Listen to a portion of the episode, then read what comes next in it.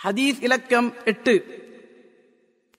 இஸ்லாம் வெட்கம் மென்மை அழகிய நடைமுறையின் மார்க்கமாகும் عن انس رضي الله عنه قال قال رسول الله صلى الله عليه وسلم ما كان الفحش في شيء الا شانه وما كان الحياء في شيء الا زانه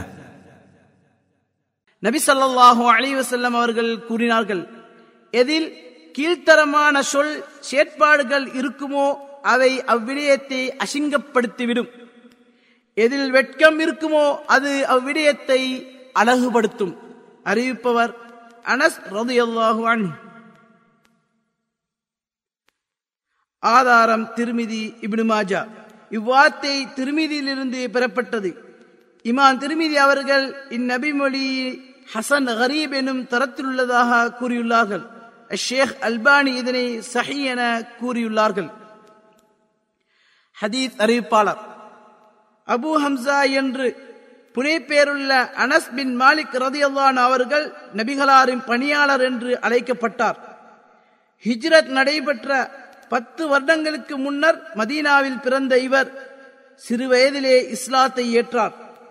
பின்பு நபிகளாருடன் சேர்ந்து பத்து வருடங்கள் அவர்களுக்கு சேவை புரிந்து நபி அவர்கள் மரணிக்கும் வரை கூடவே இருந்தார்கள். பின்பு திமஷ் சிரியா நகரத்துக்கு சென்று அங்கிருந்து பசரா நோக்கி சென்றார்கள்.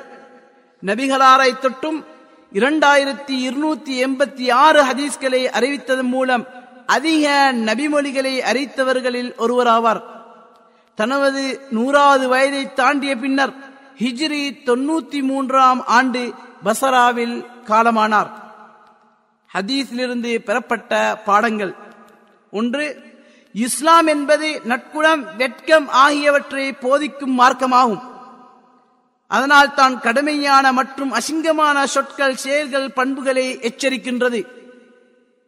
இரண்டு வெட்கம் என்பது இஸ்லாம் மார்க்கத்தில் புகழப்படும் அழகான ஒரு பண்பாகும்.